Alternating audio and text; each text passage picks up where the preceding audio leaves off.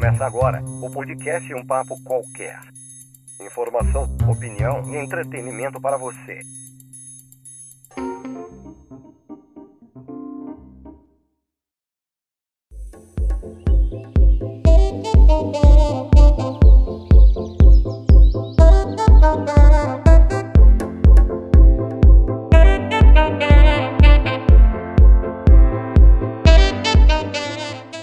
Olá, como você está? Ajeita seu fone de ouvido, aumenta o som do seu áudio, porque está começando um novo episódio do nosso Um Papo Qualquer, o podcast do site Um Blog Qualquer e que desde 2017 é a voz do BQ aqui na podosfera.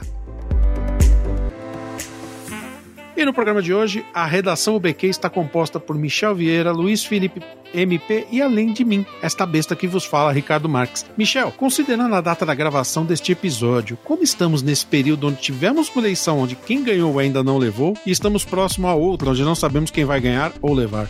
A gente está celebrando sempre a democracia, por mais estranha que ela seja. Mais do que nunca, a frase do Churchill, que diz que a democracia é o pior dos regimes com exceção dos outros, ela faz sentido agora. Concorda, Luiz? É uma máxima que eu sempre... Boa noite, né? Para todos. Boa noite. Bom dia, boa tarde, boa noite para todos. É uma máxima que eu sempre levo também, que eu sou mais literal na palavra democracia. Para mim, democracia é o poder do demo. Mas isso é uma questão que nós temos que pensar com calma, né, Ricardo? Ah, faz sentido. O demo tá sempre em falta desse negócio, não é verdade? Para o episódio de hoje, após um momento de tristeza, queremos fazer um tributo com alegria. Este episódio é uma homenagem à carreira do inesquecível Sean Connery. Para muitos, o eterno James Bond, mas que com certeza tem uma carreira muito maior do que apenas um único personagem. E é claro, obrigado pela sua audiência de sempre. Para você que ainda não nos conhece e chegou somente hoje por aqui, visite o site www.umblogqualquer.com.br e nos acompanhe nas redes sociais, Twitter, Facebook e Instagram. E é claro que nunca teremos o tal do TikTok, não é mesmo, Michel? Nunca teremos, jamais teremos, ou qualquer coisa que você julgue melhor aí. Este é Um Papo Qualquer, sempre trazendo informação, opinião e entretenimento para você. Divirta-se. Este é Um Papo Qualquer, entretenimento, opinião e informação para você.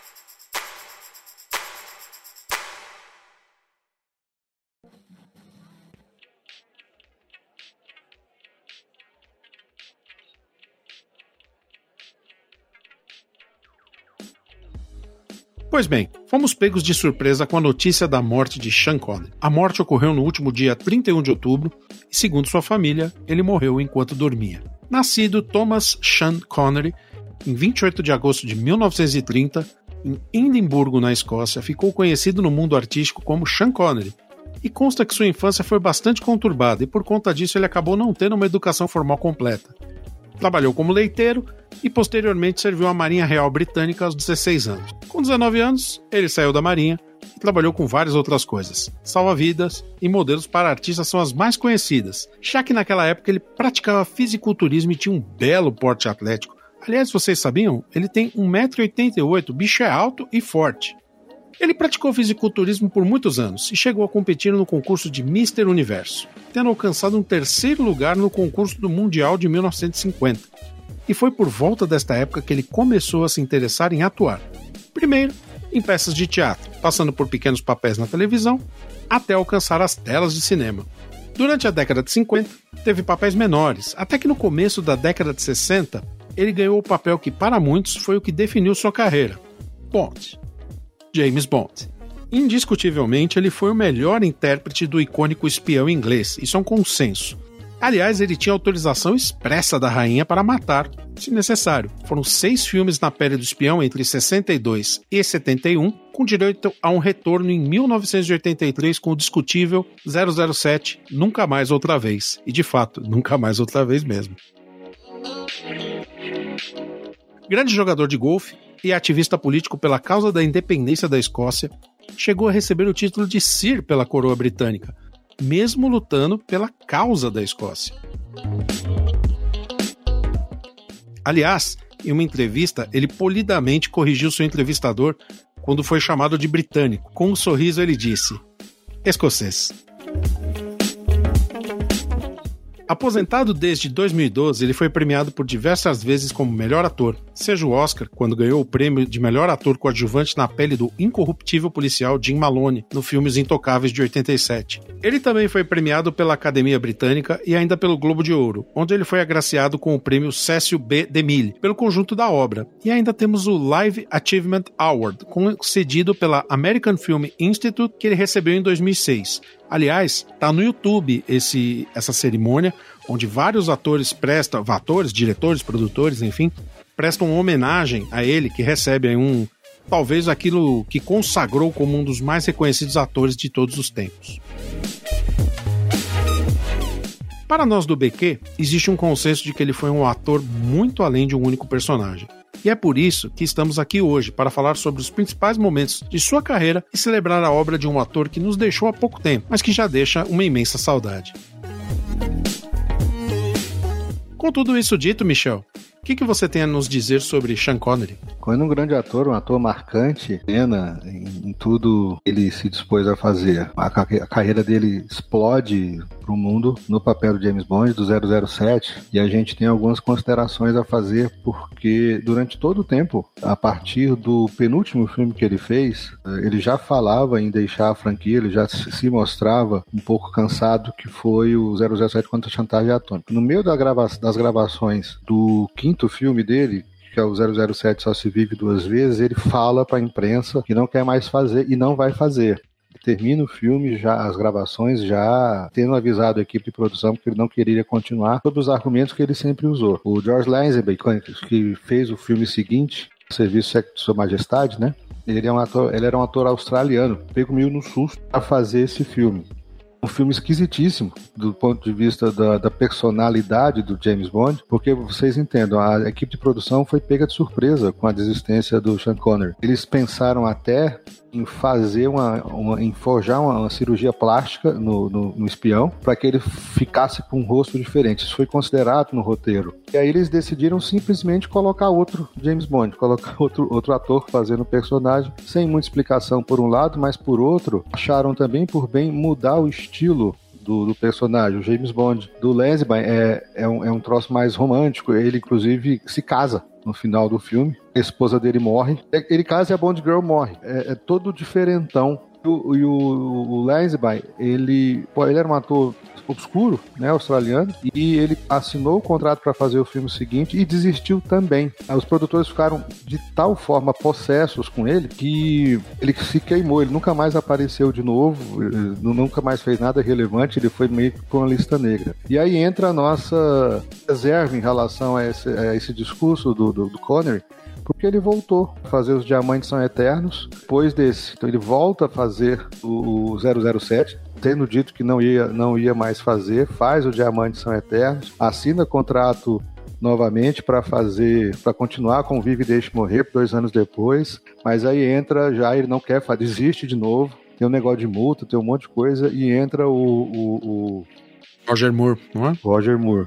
Acontece que no começo da década de 80, ele é chamado de novo para fazer um filme, mas aí cumpre a gente contar uma situação que o Ian Fleming, ele manejava pessimamente os contratos dos livros dele, talvez por não apostar muito, então, sei lá, ele se botava o pé pelas mãos, ele foi tão enrolado nisso, os produtores não conseguiram filmar, o Satânico Dr. No, que foi o primeiro filme filmado, ele é o 6º livro, o primeiro livro, que é o Cassino Royale, eles só conseguiram filmar com o Daniel Craig, já muito tempo depois, para desvencilhar os contratos que o Ian Fleming fazia, que era um mais maluco do que o outro, e nessa maluquice de contratos, ele tinha vendido o 007 contra Chantagem Atômica, que foi o penúltimo filme que o Connery fez, para outra produtora que não conseguia filmar, que ganhou na justiça o direito de refilmar a Chantagem Atômica, só que outra produtora, esse filme não é considerado oficial, chamaram o Sean Connery na década de 81, acho, para fazer esse filme. Então ele fez,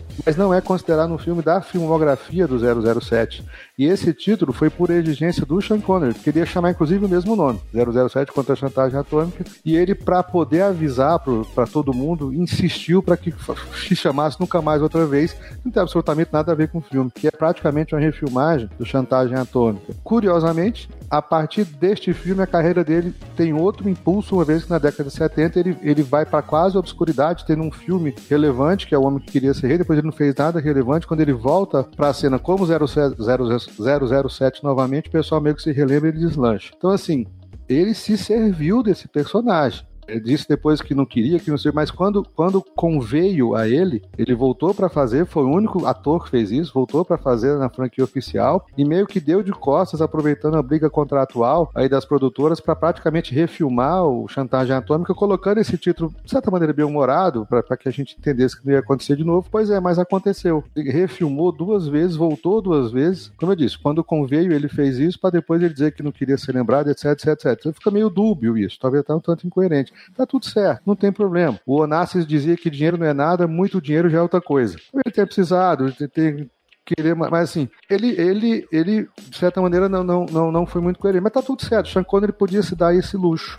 Talvez a gente possa falar um pouco da filmografia disso, do 007, mas acho que ela é sobejamente conhecida de todos. Eu destacaria o Goldfinger, talvez mais no final a gente vá falar sobre ele, mas eu queria pontuar essa primeira intervenção falando sim sobre como é que ele foi como James Bond e como ele se serviu desse papel para renegá-lo depois. É engraçado porque o caso é justamente esse, né? Sean Connery deu origem ao personagem icônico, né? E o personagem icônico é que depois deu origem ao ator Sean Connery que a gente conhece hoje, né? É engraçado isso. Bom, Luiz, e você? O que pode nos dizer sobre o ator? Bom, eu sou um pouquinho mais novo que vocês, né? Então eu tenho uma... Ele insiste em chamar a gente de velho, né, Michel? Você percebe isso, cara? Toda vez que nós gravamos, ele insiste em falar, não, eu sou mais novo, e nós somos os velhos. Mas tudo bem. Não, um pouquinho mais novo. Eu não disse que vocês são mais velhos.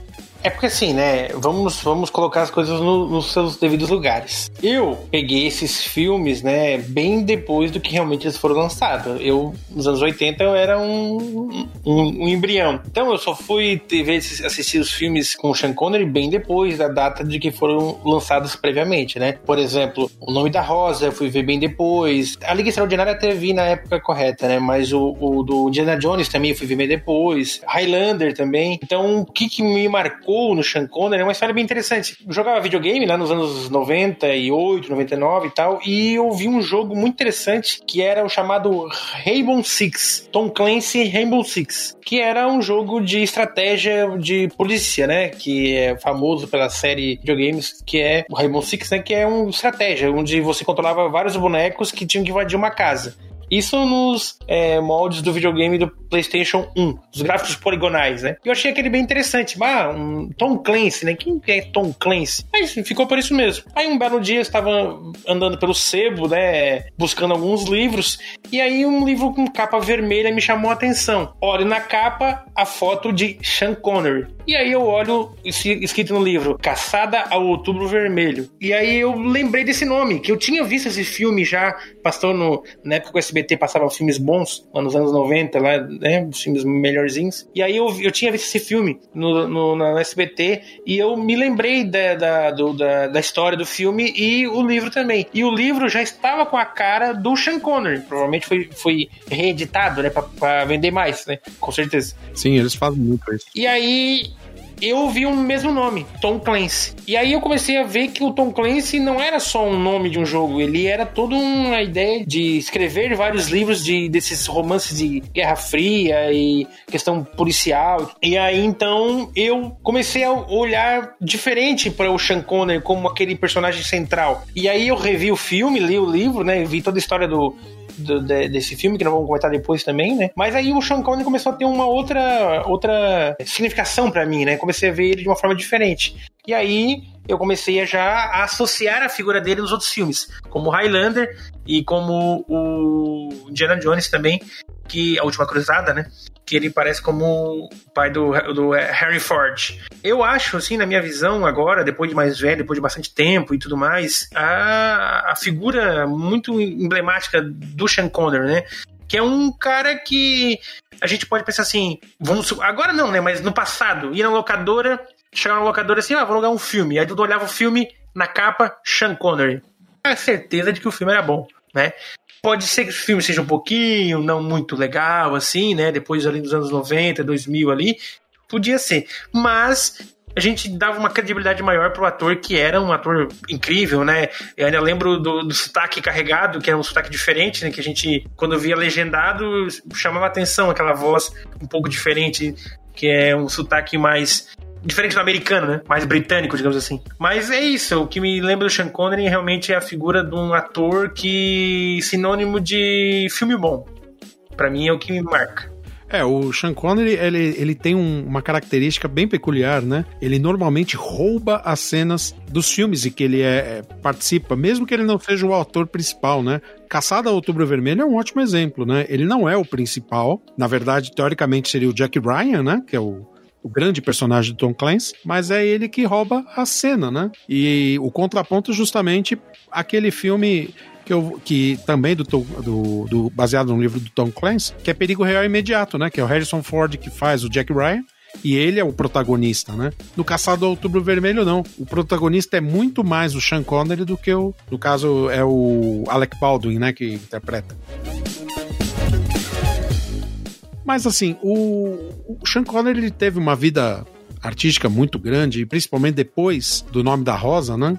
Mas ele também foi cercado por polêmicas, né? E uma polêmica muito grande foi quando ele defendeu que um tapa bem dado numa mulher, de repente, pode ser justificado. Vocês têm ideia disso? Eu não lembrava disso. É, ele falou isso na década de 60 e depois na década de 70 ele manteve a opinião dele na entrevista, né? Que depois de esgotado todos os recursos e tudo mais... talvez um tapa seja merecido, e foi muito polêmico, né, por isso. E aliás, isso refletiu também na vida dele lá no futuro, quando ele foi levado em consideração para ser o Sir, né, ganhar o título de nobreza.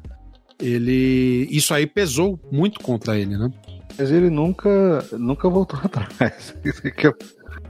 Foi uma entrevista para Playboy que ele falou nisso, se não me engano. Ele falava pior ainda, ele falava assim, um tapa com a mão aberta, acho que em inglês é isso, em português é bem dado.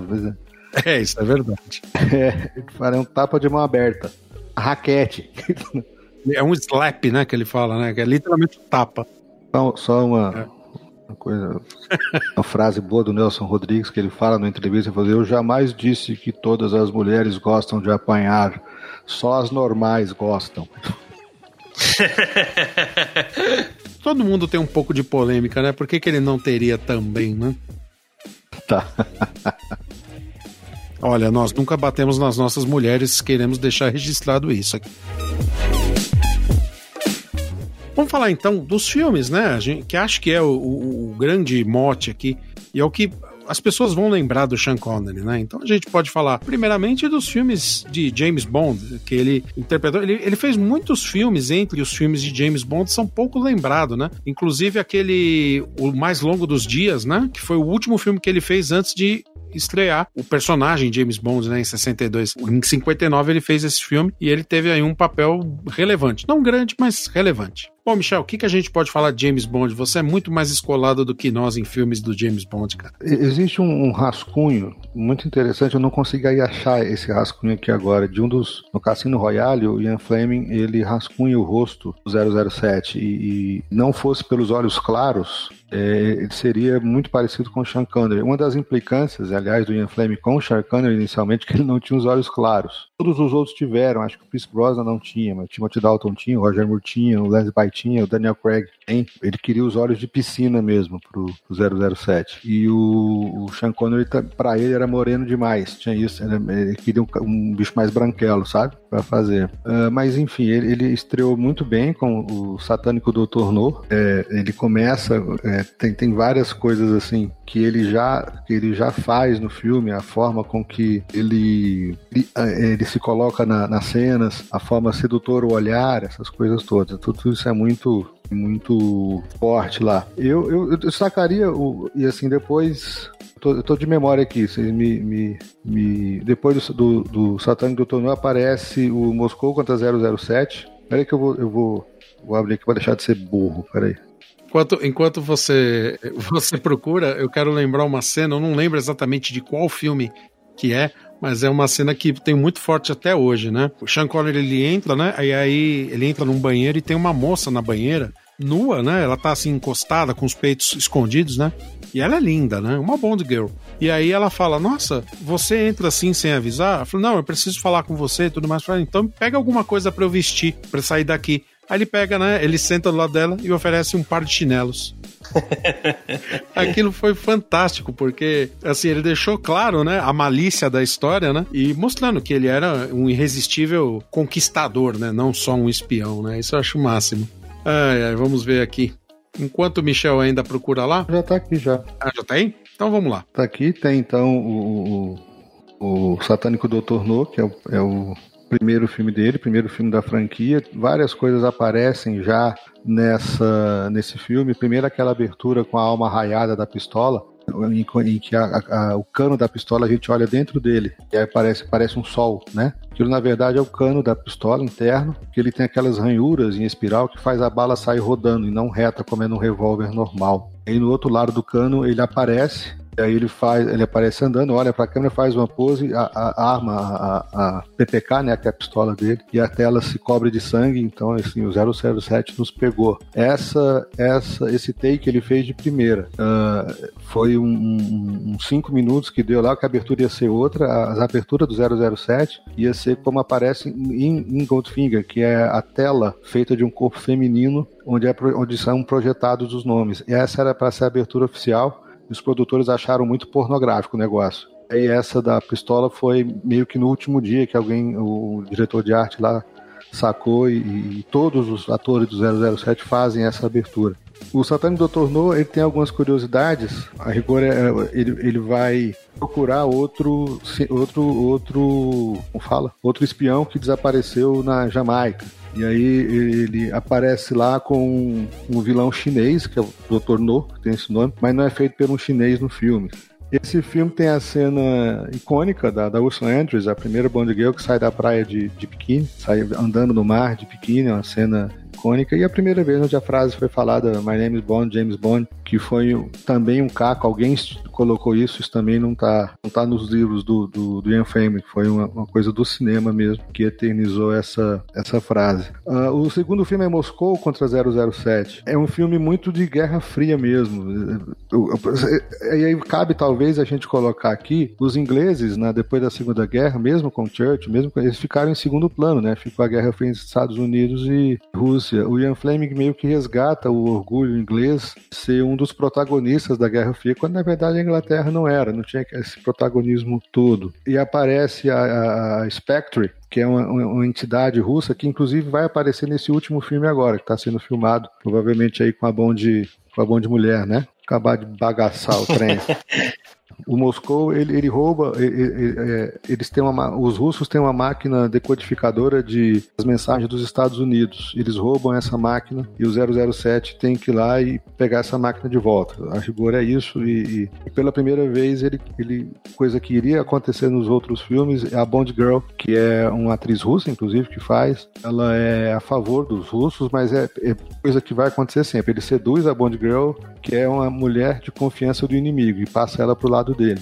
Sempre vai acontecer, depois acontece pela primeira vez em Moscou contra 007. E aí tem o terceiro, que é o 007 contra Goldfinger. Outra coisa que é muito legal nas traduções para os títulos em português, sempre tem o 007 contra, o 007 alguma coisa. O inglês não tem isso. O filme chama simplesmente Goldfinger. Dr. No. A gente ainda vai fazer um podcast sobre isso, sobre as péssimas traduções dos títulos originais dos filmes. Mas acho que ficou bonitinho 007 contra Goldfinger, não? Ah, mas, por exemplo, o do Moscou contra 007, no original é From Russia with Love. É muito irônico esse negócio. É. O Chantagem Atômica é Thunderball. Thunderball. É, nada a ver, né?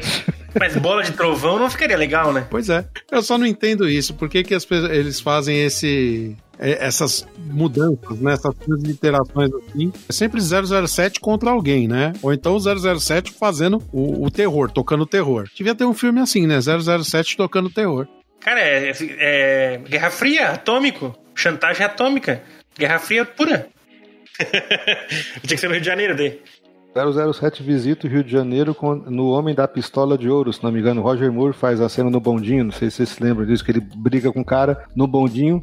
O cara que tem o dente dourado, prateado, alguma coisa assim. É. Só que ele briga no bondinho, obviamente, em cima do bondinho, não dentro. Então, enquanto o bondinho vai andando no trilho, eles ficam se pegando. Tá. Michel, se tivesse que escolher um desses filmes do 007, do James Bond, interpretados pelo Sean Connery, qual que seria o melhor, assim, na sua opinião? Esse mesmo, contra Goldfinger. Eu acho que ali ele tem tudo. É um filme que tem tudo, desde a trama doida, mais doida ainda, porque o Goldfinger é um ourives, comerciante de ouro, que quer assaltar Fort Knox. Vocês sabem que Fort Knox é a fortaleza norte-americana, quando tinha um padrão ouro, né? Uma fortaleza onde se, até hoje, tá todo o ouro do governo dos Estados Unidos, que o dólar é lastreado em ouro. Então ele queria roubar aquilo. Só, né? Só. Aí ele, inclusive, chega à fortaleza, a Fort Knox, não é gravado lá, obviamente, mas é gravado em Portugal, se não me engano, inclusive. Mas o Goldfinger tem aquela coisa do parece o Gin, ele gosta de Gin, ele é um trapaceador no jogo. Mas tem aquela cena icônica da Bond Girl, que é morta quando o corpo dela todo é coberto de ouro, né? Ela morre asfixiada. E foi uma cena que eu vi pequeno na televisão e minha mãe explicou pra mim porque que ela tinha morrido, que a pele dela não respirava. Eu tenho um trauma até hoje, eu acho, daquela cena. Confesso pra vocês que os filmes do James Bond, eu assisto, acho legal, mas não sou um grande fã, não, porque, assim, eu acho que isso é meio forçado. Não sei se é porque talvez ele foi de uma outra época, né? Eles não são tão atuais, mas eu gosto da interpretação dele, porque ele realmente ele é o bonzinho sacana, né? E isso que é engraçado na interpretação dele, né? Ele é bonzinho, mas ao mesmo tempo ele é um sacana. É forçado mesmo. Até quem considerar, a rigor é uma pulp fiction, né? Ele se origina de uma Pulp Fiction, que são os filmes os livros do Fleming, são declaradamente Pulp Fiction. Pulp Fiction dão bons filmes B, né? A não ser que sejam filmes tipo o próprio Pulp Fiction, que é um filme que rende graças ao negócio, mas é um filme de outro esquema. O Bond, ele flerta com essas... Goldfinger tem algumas curiosidades. O ator que faz Goldfinger era um alemão, ele chama Gert Froeber. Agora não tô pela memória não, tá? Senão vocês... não respeito a quem nos ouve. O ator que faz o 007, ele não falava paçoca nenhum inglês, o ator que faz o Goldfinger, mas a produção achou que ele tinha mó cara de Goldfinger e ficou. Ele é dublado no filme, ele mexe a boca, mas ele não fala um A em inglês, a voz do ator não é a dele. O negócio é várzea mesmo. Tá certo. E aí foi, o filme ele tem duas blagas interessantes. Primeiro, quando ele vai matar o 007 lá já em Fort Knox, e o 007 falou: olha, só queria te avisar uma coisa, antes de você matar não, que já existe e já está sendo treinado e vai vir pra cá e vai te pegar o 008, você pode me matar tranquilo, o que é teu tá guardado. Ele fala mais ou menos isso, e o Goldfinger não mata ele. E o Goldfinger é um jogador de pôquer, né? Ele lançou um blefe em cima de um jogador de pôquer na hora que ele ia morrer e ele cai. Esse negócio é muito, muito várzea. Frases dos filmes também são ótimos, né? Ele sempre cercado de mulheres, explosões, colorido, é bem bonitinho. As trilhas musicais, as músicas temas são bastante interessantes, né? Eles refinaram melhor isso na década com o Roger Moore, principalmente, com o Connery ainda. Mas você tem o Paul McCartney cantando, o Roger Moore em Vive e Deixa. Sim, Vive e Deixa Morrer, né? Live and Let Die. Tem a Adele agora, cantou o Daniel Craig no Skyfall. E aí tem mais, aí depois ele vai fazendo os outros, mas eu acho que assim, dignos de nota são esses três, mas assim, do ponto de vista de cinematografia, eu acho que vale assistir o Goldfinger. Quem nunca viu o filme do 007, se assistir ao 007 contra Goldfinger, já viu tudo. Entendi, se tiver que escolher um, escolhe Goldfinger, né? Se tiver que escolher um pra ver. Depois vai ter o Chantagem Atômica, o Thunderball, que você falou, o Só Se Vive Duas Vezes. Aí aparece o terceiro, A Serviço de Sua Majestade, que é com Lazenby, e ele volta a fazer Os Diamantes São Eternos. A refilmagem, o Nunca Mais Outra Vez, não é considerado oficial, né? Ele não é canônico, então? Não é canônico. Mas você entende, o Sean Connery se prestou a isso. É isso que a gente estava. Depois ele. De novo, ele criou o legado do James Bond e, ao mesmo tempo, o James Bond criou o legado do Sean Connery, né? Foi graças ao James Bond que ele pôde ter um legado como Sean Connery. Sim, sem dúvida nenhuma. E depois ele fez muito bem ao cinema com interpretações ótimas. Mas renegar isso tudo que a gente tem falado até agora é um pouco demais, né? Tá certo. Este é um papo qualquer.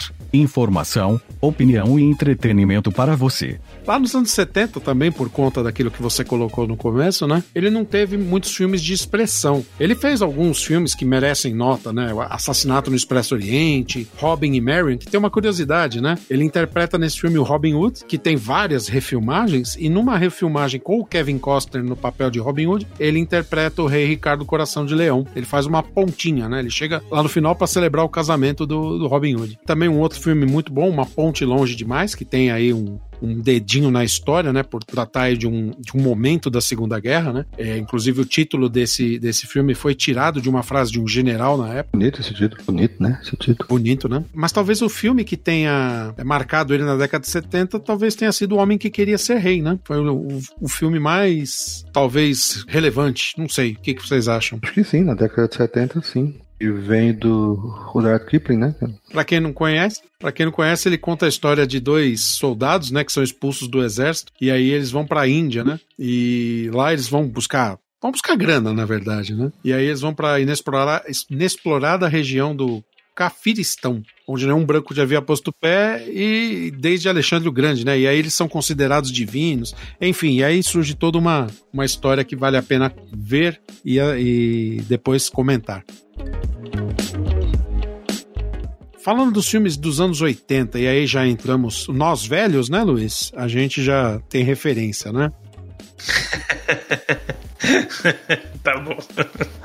Talvez o primeiro filme que tem a menção, e ainda é um filme que acabou entrando como cult, né? Ele se tornou um cult. Highlander, o Guerreiro Imortal, onde ele não é, mais uma vez, né, o personagem principal, mas ele acaba roubando a cena, né? Como Juan Sánchez Villa-Lobos Ramírez, que tem uma curiosidade legal. Apesar do nome, que supõe aí ser espanhol, mexicano, enfim, a origem dele é egípcia, e ele luta com uma espada de samurai japonês. Ele era imortal também, não é? Ele era imortal também, ele treina... Não fica muito claro por que ele resolve treinar o jovem Highlander, né? O Connor MacLeod, mas ele treina, ele torna ele um aprendiz, ensina tudo, é assim que o Connor MacLeod se torna um bom lutador, né? E aí depois ele vai ter a luta final com... Eu esqueci o nome do personagem, mas o ator eu sei que é o Clancy Brown, que é um monstrão na história, né? É. O filme em si, ele beira ao filme B, mas acaba se tornando aí um ícone, né?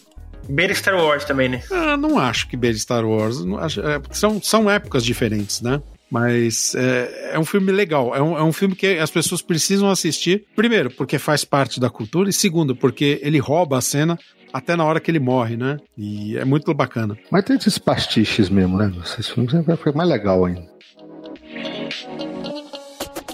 Outro filme que nós vamos falar muito, provavelmente, né? O Nome da Rosa, onde ele interpretou o monge William de Baskerville. E antes da gente começar a falar, eu quero dizer que esse filme, que é baseado num livro do Umberto Eco, também deu origem a um jogo de MSX, por incrível que pareça, chamado Abadia del Crimen, um jogo espanhol. E lá você tem o Frei Guilhermo, que é a história do filme num jogo, que é fantástico também. Quem quer falar do Nome da Rosa? Luiz, você que é historiador. Esse filme, o filme e o livro são famosos para quem tinha aulas de história nos anos 90, né? Que esse filme passava direto, os professores adoravam passar esse filme, que ele mostra bem exatamente como é a Idade Média, né? E principalmente a questão da Inquisição. O filme passa no século XIV, se não me engano, acho que é XIV, e mostra ali o Sean Connery como um monge que vai investigar assassinatos, né? No mosteiro. Alguns assassinatos ocorrem e ele vai investigar se trata de bruxaria ou se trata de algum espírito, alguma coisa, e aí ele começa a investigar isso. Eu posso dar spoiler desse filme, né? Desse livro, né? Pode, mas é que assim, já começa a curiosidade, porque a abadia que ele visita é beneditina, e ele é franciscano. E aí, naquela época, parece que os franciscanos tinham aí um problema com a própria igreja, né? Onde havia uma discussão aí sobre a legitimidade da ordem franciscana, né? Pelo menos no livro e no filme mostra isso, né? Eu não lembro exatamente o que tem. Eu sei que entre as ordens, né, que existe muita diferença. E o franciscano, como aquele que não se apega a nenhum tipo de bens, né? Ele não tem nenhum tipo de bem pessoal, só anda com a roupa do corpo e tal. Talvez tenha essa questão meio de mal visto pelos outros. Lembrando que no século XIV, a igreja era a maior potência potência cultural e econômica da Europa, né? Mas seja isso. Não, mas o ponto é exatamente esse, porque na verdade a personagem do Connor, ele vai pro mosteiro fazer um inventário do mosteiro. E cabia essas funções cabiam aos franciscanos exatamente pelo desapego. Ele ia se deparar com grandes riquezas, com um monte de coisa, iria fazer um inventário disso e não ia se deslumbrar. Por isso que eram franciscanos a fazer essa situação. Tem uma, mesmo sendo um convento beneditino, uma frase do Umberto Eco, vocês devem ter visto isso, uma entrevista que ele deu sobre este filme, ele falou, olha, reduziram meu livro a um thriller de suspense. Colocaram o personagem principal, que eu tinha pensado como um sujeito baixinho, careca e horroroso, e tinha um sentido ele ser isso, mas colocaram o personagem na pele do Sean Connery. Quer saber de uma coisa? Eu adorei, ele fala. Ele adorou. Não, o filme, esse filme ele tem vários plot twists, né? É sensacional. Era lição de casa para estudar a Baixa Idade Média, né? Sim. É fantástico isso. Eu lembro que eu tive que fazer um trabalho também de história. Fiquei horrorizado, porque eu tinha acho que 12 anos de idade e há uma cena de sexo, né? Com o Adson, né? Que é o aprendiz do Frei William. E, nossa, eu lembro que eu fiquei horrorizado. Eu falei, Christian Slater, novinho, tudo. Christian Slater, né? Menor de idade, inclusive. Sabe qual é a cena que me horroriza desse filme? É a morte do que era mais gordinho na banheira. Ele morre, uma pior que a outra. Uma cena que me chamou muito a atenção nesse Nome da Rosa foi aquela cena que o Jorge, né? O irmão Jorge come o livro, né? Pra se envenenar. É, tem essa que ele tá lá, né, lendo o livro. Dane-se, né? Tem 30 e poucos anos essa porra desse filme. Depois que ele descobre, né, que o livro é o problema, as páginas do livro, as orelhas do livro, né? É a orelha quem? A parte de baixo também? Não é a orelha, né?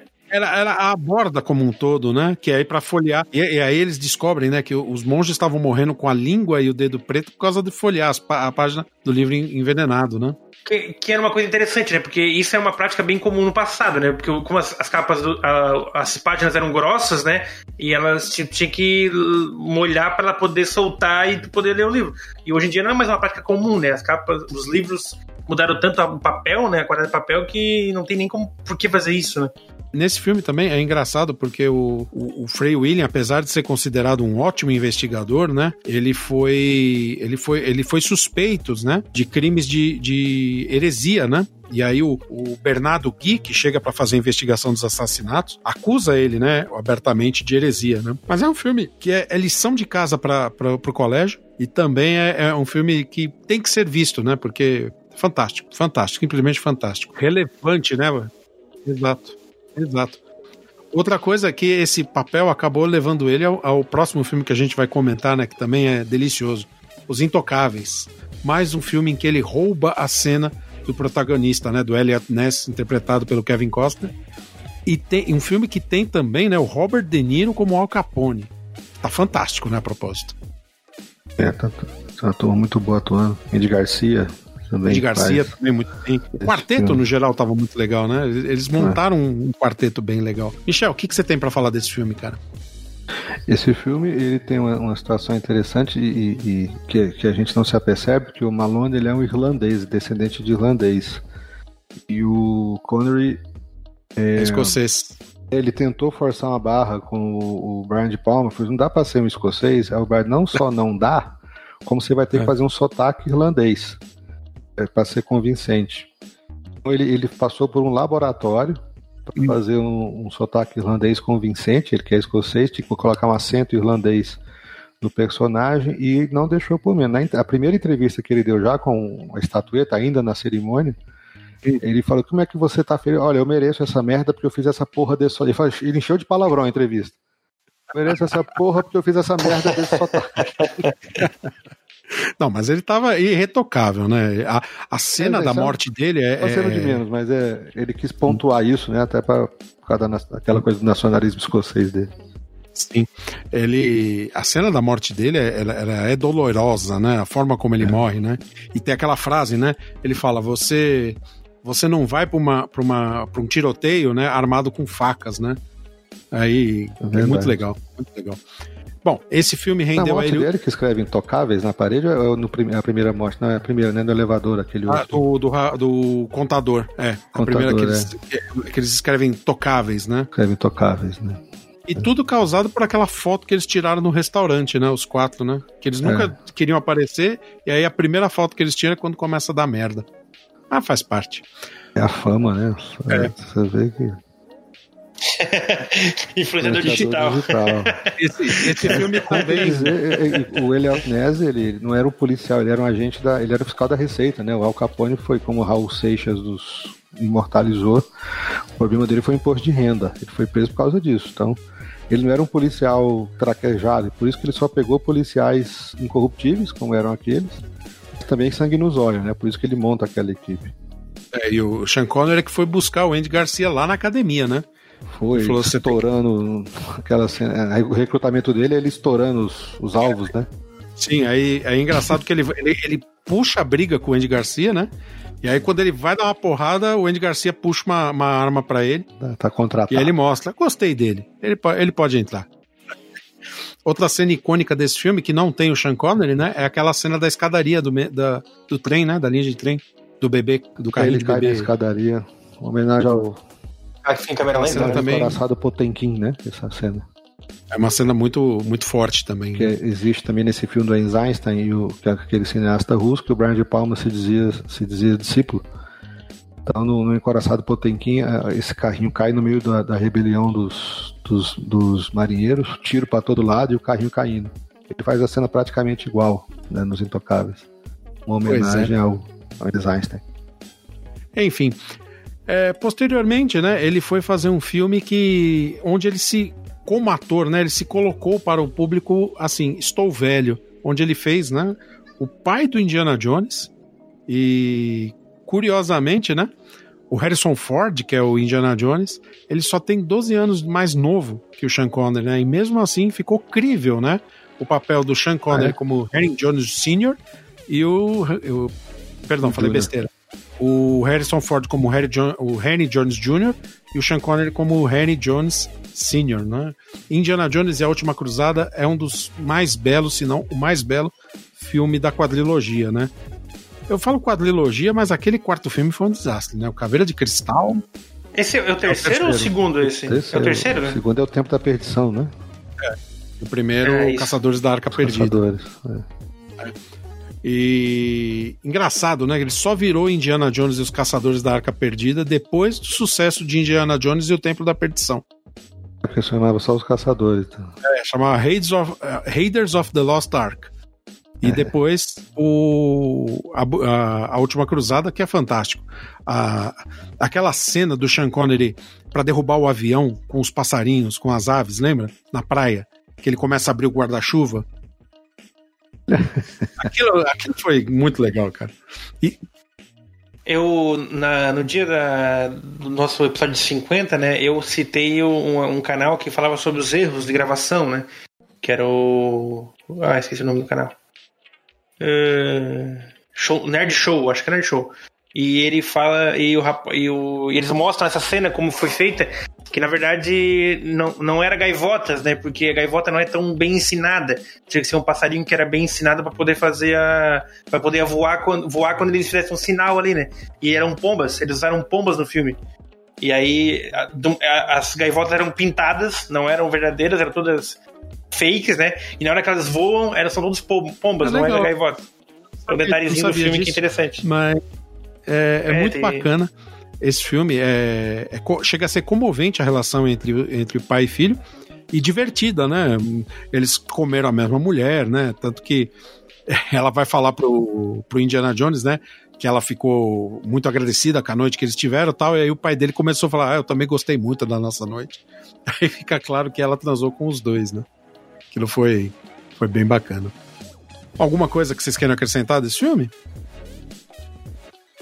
Não, acho que tá bem posto. Tá.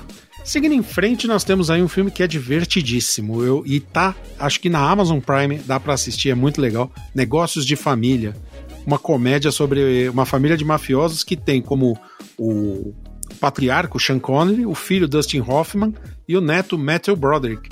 Agora, o mais engraçado é que dos três, quem incita os outros dois a fazer o crime é o neto, é o Matthew Broderick que chega com o esquema, né? Que é bem divertido. Vocês assistiram esse filme? Esse filme não. Nossa, é sensacional. Tá na Amazon Prime, eu recomendo porque é risada do começo ao fim. É muito legal mesmo. Bom, vamos seguir em frente, vamos para os filmes dos anos 90, né? E, uma pergunta que eu ia te fazer, Michel, eu acabei esquecendo, só voltando um pouquinho. Na época do James Bond, ele já usava peruca, o Sean Connery? Ou era cabelo natural? Não, aquilo era natural mesmo. Ele tinha pouco cabelo, inclusive, como o Sean Connery. Já dava pra ver que o negócio ia ficar ruim. Ele já tinha umas entradas bravas, né? Entradas, né? Eu falo isso porque o nosso próximo filme, né? Caçada ao Outubro Vermelho, onde ele aparece como desertor capitão de um submarino nuclear russo, na época soviético, Marco Ramius. E aí a história, de novo, né?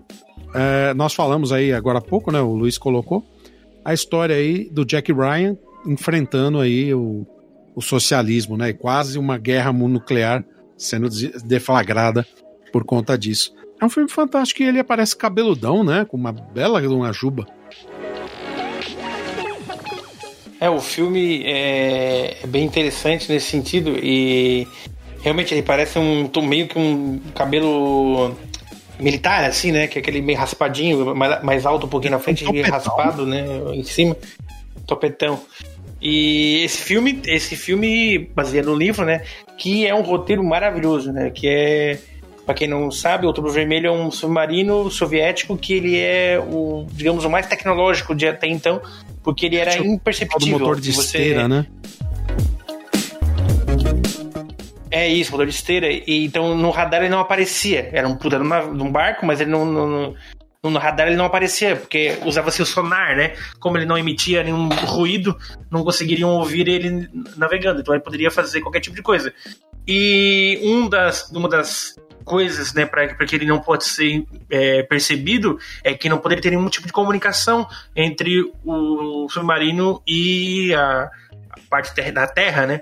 Então eles ficavam tipo, no mar às cegas, né? Sem saber, sem comunicação nenhuma.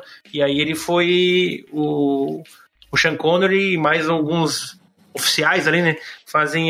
Eles querem fazer a deserção, eles querem se entregar para os Estados Unidos para, né, desistir da soviéticos e tal, e aí é bem interessante e o que eu senti lendo o livro e vendo o filme é a questão do sufocamento, né? Tu tá dentro de um submarino, que é um espaço limitadíssimo, tu se sente abafado, porque tu não tem pra onde correr, tu não tem como chamar ninguém, tu não tem como falar ninguém, tu tá uma lata de sardinha, literalmente, né? Tu fica ali dentro e é bem agoniante essa história, é uma caçada mesmo, né? Como se fosse um jogo de gato e rato e você não tem pra onde correr. É bem bacana pra legal. Isso. Michel, você viu esse filme? Viu, né? Outubro Vermelho? É. Eu vi. Achei isso tudo aí. Tá certo. Bom, Highlander 2 é um filme que é controverso, porque ele é meio ruim, né? Eles inventam uma história que... eles colocam lá... no Highlander. Não, o 2, quer dizer, né? A história acabou, né? Aí os caras quiseram voltar de novo, né? Tanto que a morte... SBT. Nossa. Eu acho que eu também vi. O Highlander 3 era justamente a magia do número 1 está de volta. Ele simplesmente esquece o 2. O 2 foi uma bosta. Mas o Sean Connery voltou a interpretar o Juan Ramírez nesse filme. E é engraçado, né? Porque ele volta e mais uma vez ele se sacrifica pelo seu pupilo, né? Então ele o imortal que morre duas vezes, né? É muito curioso isso. É um filme bosta, já tô avisando, mas ele é divertido, é bom pra dar boas risadas. Mas com 007 só se vive duas vezes, né? É verdade. Olha só, foi premeditado isso, né? Ele fez isso premeditado. Tá certo. Um filme que o pessoal não conhece muito bem, não é muito bem conhecido, mas é um bom filme do Sean Connery também. É um filme chamado Justa Causa, onde ele interpreta um professor de direito chamado Paul Armstrong, que é um defensor do movimento negro, né? Ele faz uma defesa muito forte e ele pega chega às mãos deles um caso para defender um negro, né, suspeito de assassinato. O filme tem várias reviravoltas. É surpreendente. Esse é um filme que é antigo, mas não dá pra dar spoiler, que senão perde a graça de assistir o filme. Então assistam. Quem não assistiu, assistam, né? Eu vi esse filme, não. É muito bom, muito bom. Eu vi de jeito nenhum esse filme. É. Mas se aparecer, assista. Vale a pena. Não lembro também. Outro filme que ele fez, mas aí ele emprestou a voz dele, né? Mas o filme é lindo, eu chorei. Eu choro toda vez que eu assisto esse filme.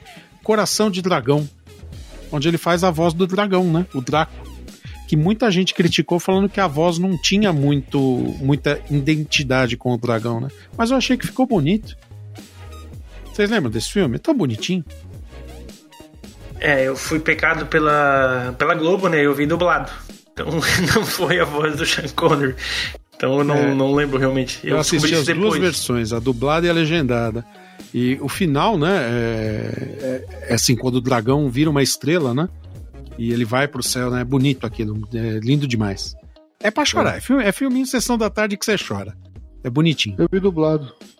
É bom, mas é bom, dublado é bom também. A voz é meio diferente, bem diferente do timbre da voz do Sean Connery, mas ela é boa também. Depois disso, o Sean Connery fez um filme que gera dúvidas, né? Alguns criticam, outros elogiam, outros acham legal, outros não. Tô falando do filme A Rocha, que ele interpreta o papel do único homem que conseguiu fugir da prisão de Alcatraz, né? O plot do filme é um general que está desgostoso com o exército americano, com o país dele, né? Resolve fazer uma ameaça por meio de mísseis com gás venenoso, né? E ele... Dá licença só de uma coisa, que eu tô... Agora eu tô pesquisando tudo para não... Em respeito ao nosso ouvinte. A voz em português do dragão foi do Miguel Falabella, segundo tá aqui. É mesmo? É. Ah, é verdade. Verdade. Eu lembrei também agora. Eu não sabia disso. Isso é uma novidade para mim. Não ficou ruim, não. É. Bom. Eu lembro que quando eu vi o filme pela primeira vez, assim... Não faz muito. A voz não combina também com o dragão, mas tudo bem. Mas o filme é mais drag do que dragão, né? Mas o filme é bom, assistam. Bom, voltando à Rocha, né? Como eu estava dizendo, né? O filme é baseado numa tentativa de um ataque terrorista de um general americano, né? Que é interpretado soberbamente, aliás, e eu esqueci o nome do ator agora. Meu Deus, Ed Harris, que faz um general aí desgostoso com o governo americano. E aí um agente não lembro se da CIA, do FBI, não sei de onde ele é. Ele é um especialista em armas químicas, né? Ele acaba entrando no tiroteio e justamente faz o par com o Sean Connery, né? Que odeia ele, né? Na história. É o nosso querido e amado Nicolas Cage, que por incrível que pareça, já ganhou um Oscar. As pessoas... Na verdade, esse filme aí, ele tem uma categoria especial, né? Exatamente. Não, mas ele mereceu. Esse filme tem uma categoria especial, né? A categoria especial desse filme é um filme de Nicolas Cage. Essa é a categoria dele. Mas é um bom filme de Nicolas Cage. Ele faz bons filmes. Os filmes, eles são legaisinhos. Mas... O que ficou ruim é porque ficou muito repetitivo, né? São vários filmes muito parecidos um com o outro, o mesmo tipo de roteiro e... A Outra Face. Seguidamente. Ele e o John Travolta. Nossa, bonitão, Jack, que é bonitão. Nicolas Coppola, o nome dele, né?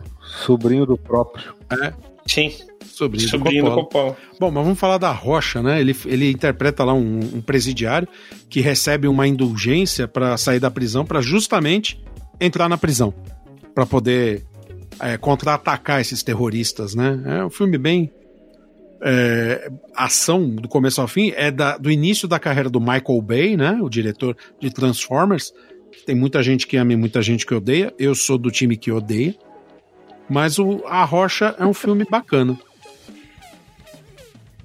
Vocês... Michael Bay falando assim parece um ritmo musical, mas passava carente. Direto no SBT, cara, toda tela de sucessos tinha A Rocha. Michael Bay tá perdoado porque ele fez as 13 horas lá de Benghazi.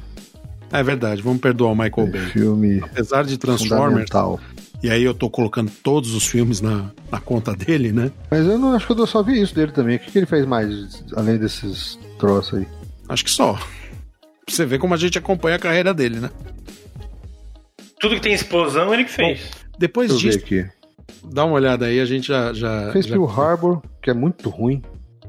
Pearl Harbor é do Michael Bay? O que é? Bad Boys, que é divertidinho. Bad Boys é legalzinho. Ah, o Bad Boys, é verdade. Bad Boys é bom. Rocha, né? Bad Boys é bom. Hã? É, acho que é antes da Rocha. É, foi o primeiro, Bad Boys, acho que ele fez. Antes da Rocha. Mas aí é com... Bad Boys foi o primeiro dele como diretor. Tá aqui. Ele foi exatamente um ano antes da Rocha. Ah, tá. Beleza. Foi Armagedon. Meu Deus, me defenda. Nossa, hein? Bruce Willis se sacrificando pela humanidade. E pra manter... É, furando a rocha, furando o asteroide. E o pior de tudo, ele manteve vivo o Ben Affleck pra fazer o Batman. Nossa, cara, não dá pra perdoar, não dá pra perdoar. Ele é primo do Leonardo Nimoy, ó. Aqui. É mesmo? Do Dr. Spock. Olha, quantas coisas estamos aprendendo hoje. Tá vendo como é bom não confiar na memória? Você tem que pesquisar. É, pra gáudio dos nossos ouvintes. Bom, o filme seguinte é um filme... O que me choca nesse... Só um detalhe, o que me choca nessa história toda é que Hollywood é uma grande família. Né? Todo mundo... Sabe quem é também tava do Coppola lá? A filha lá do Poderoso Chefão, né? Sofia Coppola. Que depois virou diretor, não é isso? Sim. É. Sim, é. Ela era a filha que morreu, né? Nos braços do pai, aí o pai teve o derrame, enfim. É muito bom o Poderoso Chefão 3, a propósito. Bom, continuando aí nossa sequência de filmes, nós temos um filme que é legalzinho. O Michel tem até algumas coisas pra contar sobre ele. Armadilha, um filme que Sean Connery fez com Catherine Zeta-Jones, onde ele interpreta um ladrão de bancos, né? Que faz estripulias em prédios lá no... Eu não lembro o país, eu acho que é Malásia. Ou Singapura, enfim, mas num país lá do Oriente, aqueles prédios enormes de quase 100 andares, e ele escala esse prédio, é fantástico. O que você tem a dizer? Ele escala as torres Petronas, né? Torre Petronas, verdade. Malásia, né, aquilo? É Malásia? Malásia. A gente procura, né? Mas fala aí, fala do filme. Aqui. É isso, eu falei fora do ar aquilo lá? Falou fora do ar. Então agora tem que falar no ar. Tá aqui, ó, as Petronas Twin Towers, que ele escala o negócio. Eu acho assim, eu gosto dessa. São legais essas situações, e aí o paralelo que a gente faz nesse filme, várias cenas, é um paralelo com John Travolta, guardando obviamente as devidas proporções, por gentileza, é apenas um paralelo. Aquela cena que ele faz com a Uma Turma em Pulp Fiction, em que ele dança de um jeito muito horrível. Então você vê o Tony Maneiro dançando daquele jeito, velho, barrigudo, descanchelado e rindo de si mesmo. Isso é sublime num ator, né, num artista que entende que o tempo, de certa maneira, passa e que ele consegue, ao mesmo tempo, prestar uma homenagem e zombar daquele ícone que ele mesmo foi. Tem uma cena que foi um caco dele, ele improvisou isso, em que ele quer surpreender a Catherine Zeta-Jones já no final do filme, quando rola um idílio entre os dois, em que ele corre de uma plataforma para outra para surpreendê-la. E claro que isso foi cortado, claro que foi uma cena, não foi natural aquilo, mas quando ele aparece do outro lado e surpreende a Catherine, ele fica bufando, ele aparece resfolegando, quase botando os bofes para fora. Você vê a cara da Catherine querendo rir daquilo e se segurando para não rir.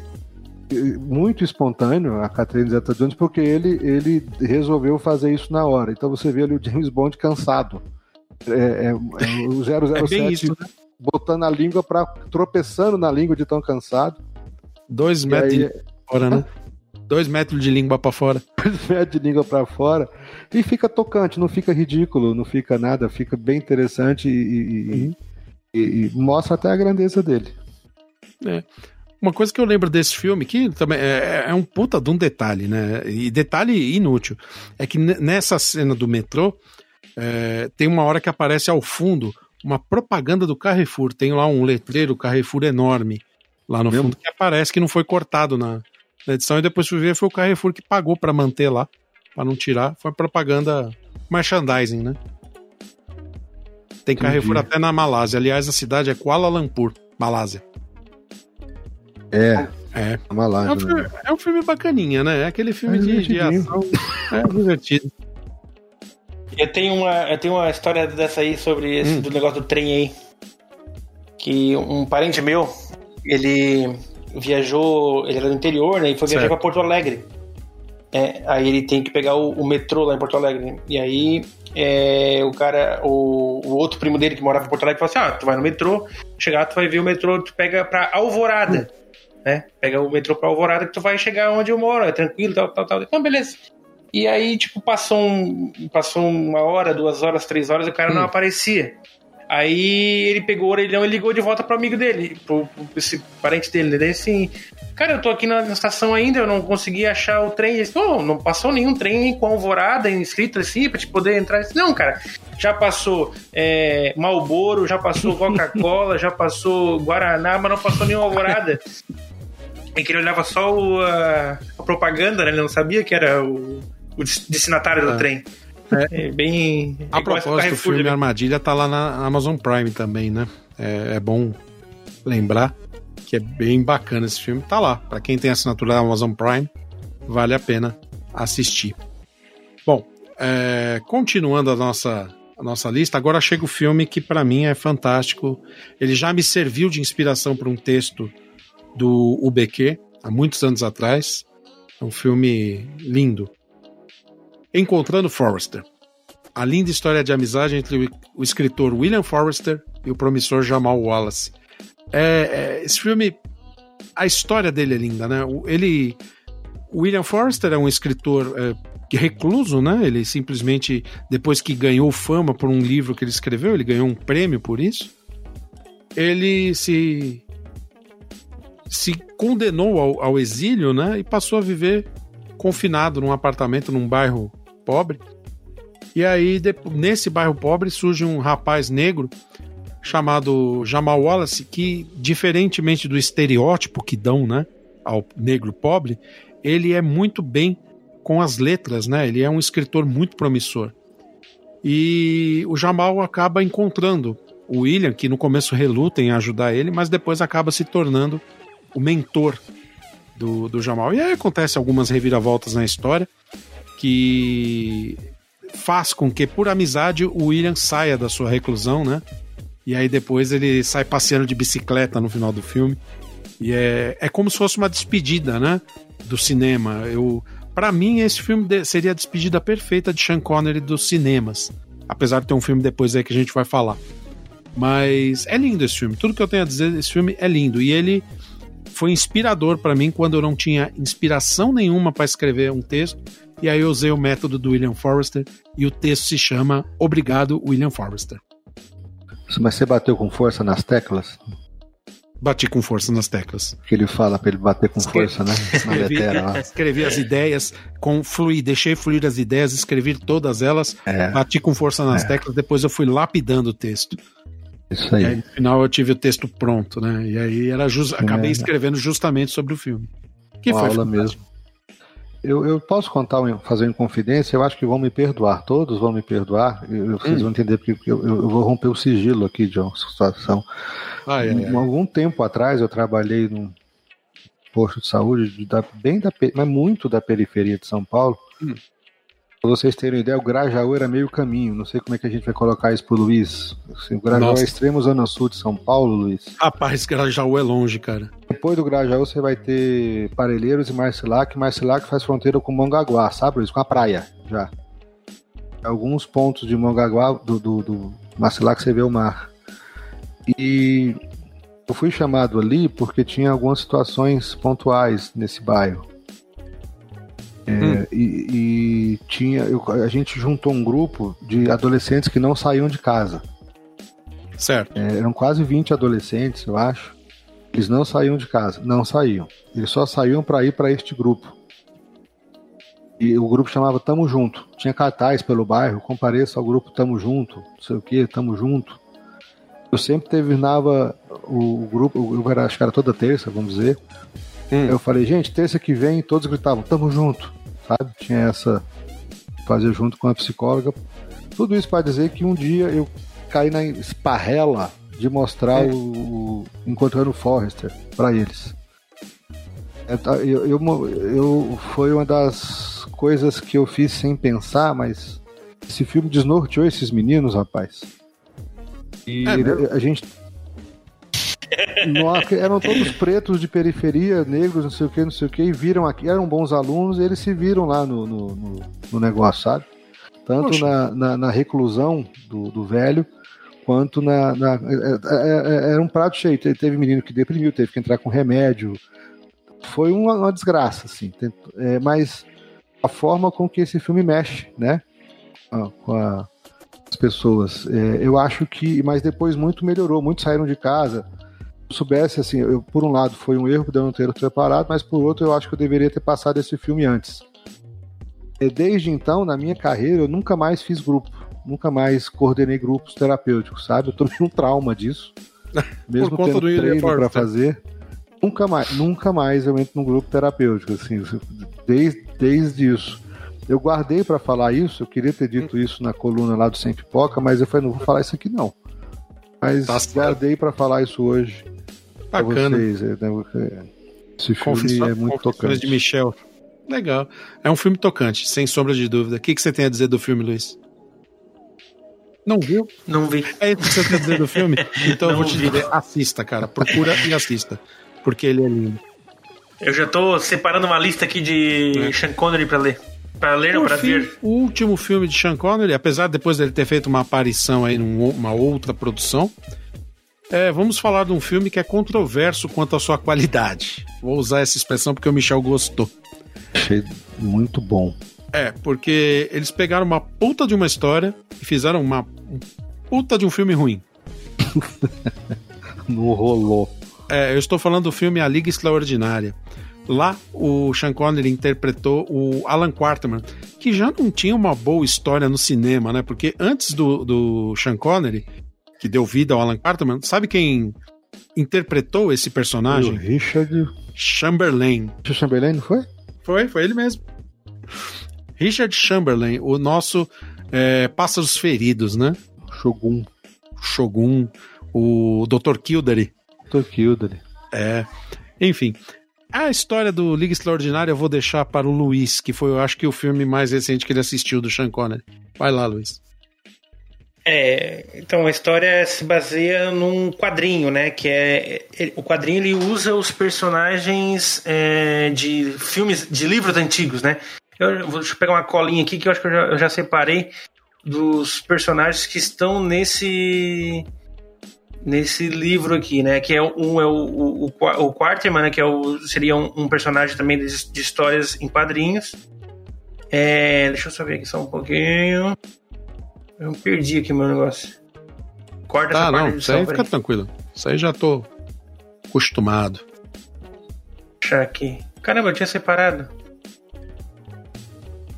eu perdi.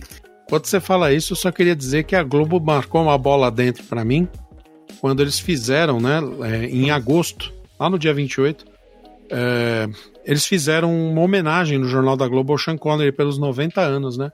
Eu acho muito legal quando a pessoa tem a oportunidade de fazer uma homenagem em vida. Em vida? Não postumamente como a gente está fazendo. Não que a nossa não valeu.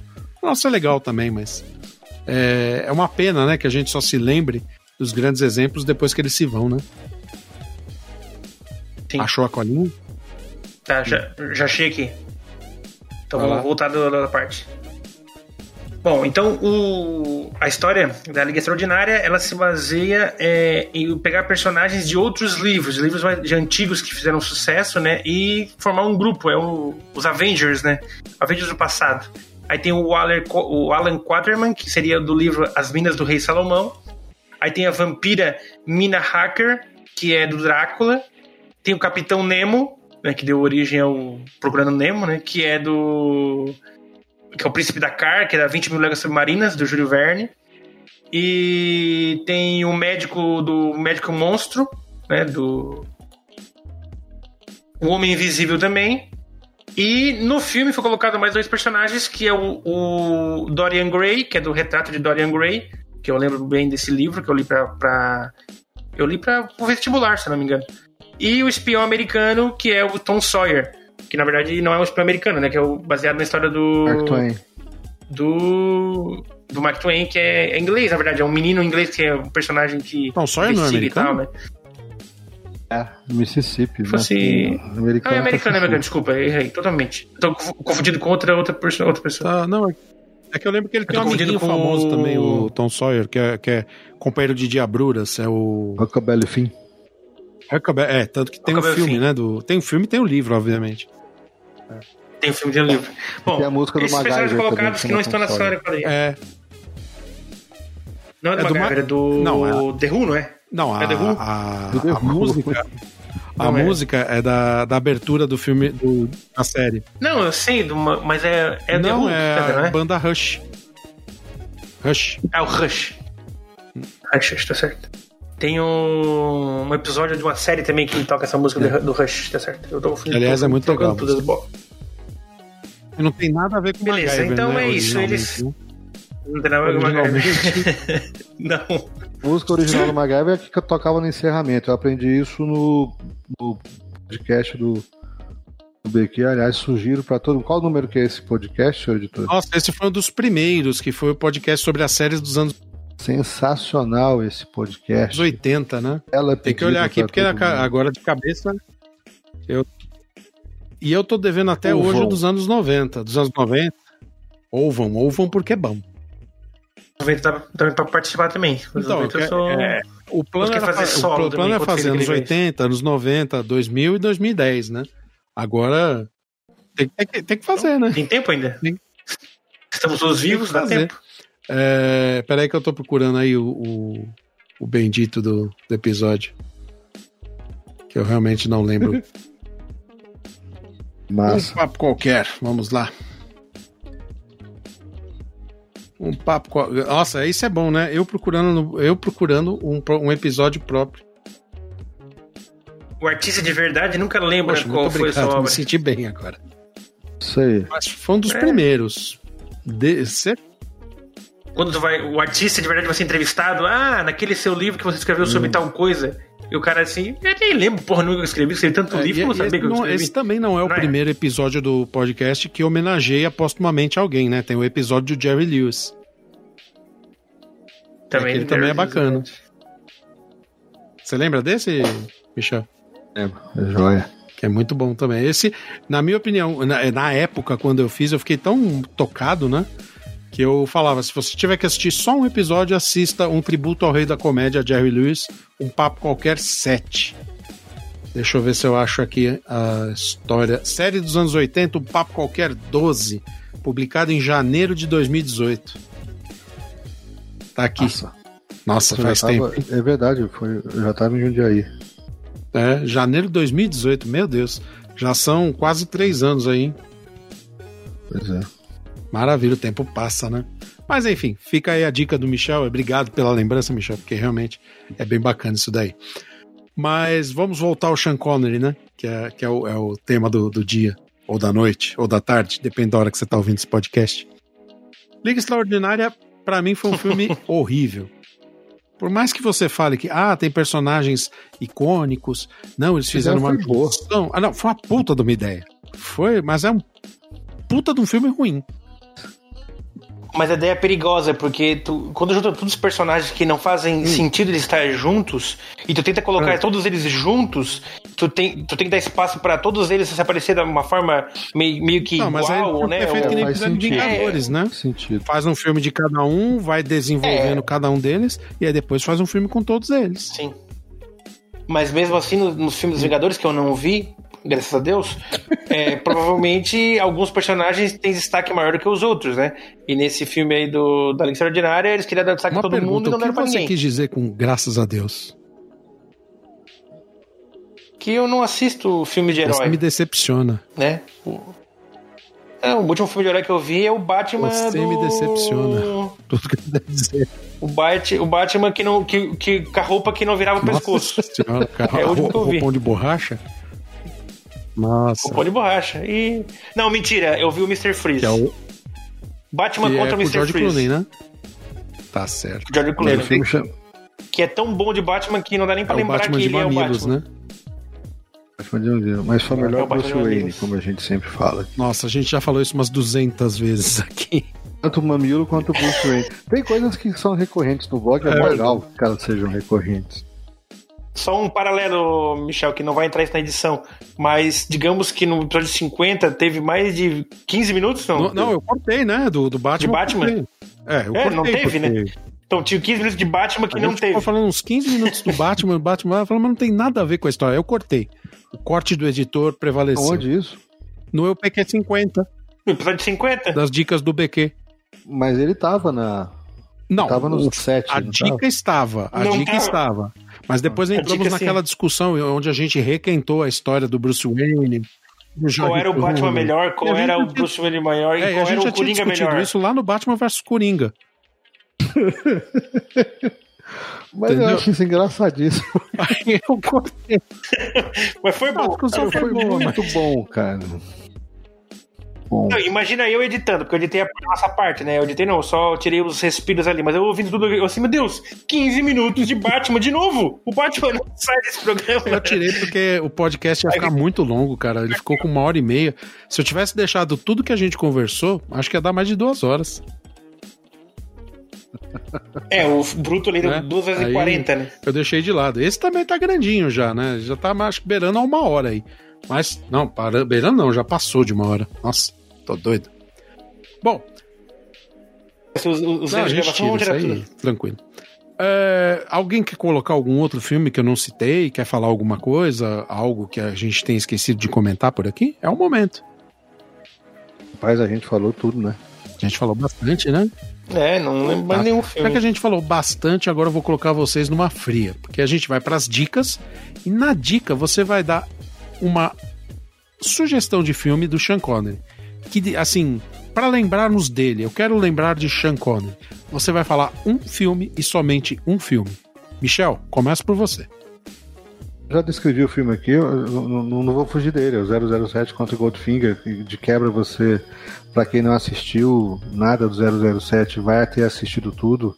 É divertido, não é um filme assim da nossa vida, mas é um filme divertidíssimo, muito criativo, em que o Sean Connery está ali na plenitude física, não interpretativa, que ele vai amadurecer depois, mas tem todos os membros icônicos que fizeram desse personagem um marco no cinema. 007 contra Goldfinger, repito. Legal. E você, Luiz, qual que é a sua dica? Bom, minha dica é óbvia que é O Nome da Rosa. Professor de história não vai dar lição de casa, né? Professor de história não vai dar lição de casa. Tá bom, fala.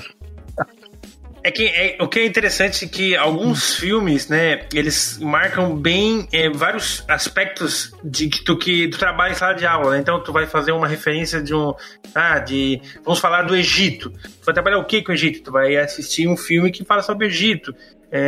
Vai trabalhar com um filme da América do Sul. Então existem alguns filmes que eles são icônicos, né? Então pra falar da Idade Média, o filme icônico é O Nome da Rosa. Mostra vários elementos da época, como era a influência da igreja na vida das pessoas no período, e é um puta filme de suspense, né? E é o Sean Connery rouba a cena. Então, além de ser um filme interessante no sentido visual, né, com relação à fotografia e com relação à ambientação, é um puta filme de suspense que deixa a gente até hoje entusiasmado para assistir, mesmo com 34 anos depois. Um filme fantástico. Bom, antes de dar a minha dica, eu só quero fazer um serviço, né, pro ouvinte, que é dizer que nos serviços de streaming, eu fiz uma rápida pesquisa aqui, tem 4 filmes do Sean Connery que estão disponíveis, 2 no Netflix, 2 no Prime Video. No Netflix tem Lancelot, o Primeiro Cavaleiro, de novo. No Netflix tem Lancelot, o Primeiro Cavaleiro. A gente não comentou sobre esse filme. É um filme onde o Sean Connery interpreta o Rei Arthur, e aí um conflito, num triângulo amoroso entre ele, o Lancelot, que é interpretado pelo Richard Gere, e é Guinevere, né? O nome dela, né? Se não me engano. A Lady não sei o quê. Genevieve, em português. Genevieve. Genoveva. Genoveva? Tá certo. Enfim, é um filme que eu particularmente não gostei, mas tem aí... Faz ela, hein? Hã? Não sei. Faz a Genoveva no... Agora você me obriga a procurar. Cadê? Não consigo lembrar. A gente deixou de falar um monte de filme, né? É assim mesmo. É, mas se a gente fosse falar de todos os filmes... Primeiro que a gente não assistiu todos, né? Isso é um fato. É, e segundo, porque alguns filmes, sinceramente, podem ser não desconsiderados, né? A gente não desconsidera a obra de ninguém, mas ele pode ficar de lado um pouquinho, porque não fez tanta... Não mencionado. Vou falar em Vingadores, só pra constar, tem um filme do Sean Connery chamado Os Vingadores, tá? Então eu vou considerar isso uma ofensa direta ao Sean Connery, Luiz. Você não ter assistido Vingadores. Bom. Ele tá como Batman, como Super-Homem, como... É um filme de 98 de espionagem, cara, que não tem nada a ver com os Vingadores que a gente tá acostumado. E a minha teoria realmente entra em campo, né? Filme dos anos 80, Guerra Fria, quem vão colocar? É Sean Connery. Bom, então como eu tava falando, lá na Netflix tem Lancelot, o primeiro cavaleiro, e tem também o Indiana Jones, a última cruzada. Na Amazon Prime você tem o Negócio de Família, que a gente comentou aqui, e o Entrapment, a Armadilha, que a gente também comentou aqui. Tem outros filmes lá, The Russian House, tem a Caçada ao Outubro Vermelho, mas Caçada ao Outubro Vermelho também tá no Prime, desculpa. Caçada ao Outubro Vermelho, Negócio de Família e Armadilha no Prime Video, Indiana Jones, A Última Cruzada e Lancelot no Netflix. Você está ouvindo um papo qualquer. Informação, opinião e entretenimento para você. E o meu filme que marca, que para mim resume a carreira do Sean Connery, talvez resume não seja a palavra, mas é um filme que você dificilmente vai esquecer, é justamente Encontrando Forrester, que é realmente lindo, mais uma vez. Eu nem vou me estender muito, porque já falei bem demais dele. Acho que é isso, né, meninos? Por hoje, falamos bastante, falamos bem, foi muito divertido, não acham? Foi sim. Sim. Joia. A esposa sobreviveu aí do lado, Michel? Foi dormir com 10 minutos de blog, de coisa. A gente podia ter falado palavrão que não tinha dado problema. Olha só, você também nem pra dizer. Mas, mas ela acha divertido os palavrões que eu falo. Que bom. Tá certo. Foi a Julia Ormond que fez a Genoveva. Tá certo, tá feito o registro então. De Lendas da Paixão. Olha só. Nossa, esse filme é horrível também, mas isso a gente deixa pra um outro dia. O Papo Qualquer de hoje fica por aqui. Eu agradeço demais a sua audiência. Não esquece de comentar, coloca lá nos comentários, nas redes sociais. Conversa com a gente gosta de conversar com vocês. E a gente se vê no próximo episódio. Muito obrigado pela sua audiência. Obrigado, Luiz. Obrigado, Michel. Até a próxima. Tchau. Tchau. De novo, vocês assim, aquela despedida efusiva. Adoro isso em vocês. Mas isso é outra marca do negócio. Agora já faz parte. Um Papo Qualquer é criado, produzido e editado pelo site Um Blog Qualquer. Editor responsável, Ricardo Marques. Obrigado pela sua audiência.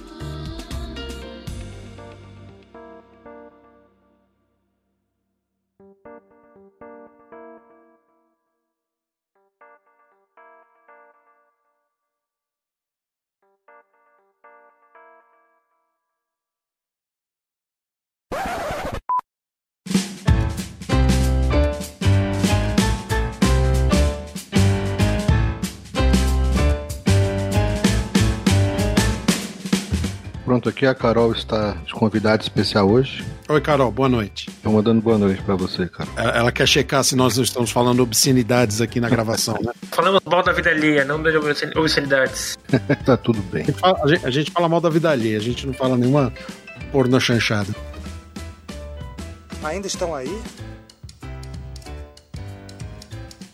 Já acabou. Desliga a televisão. Pode ir embora.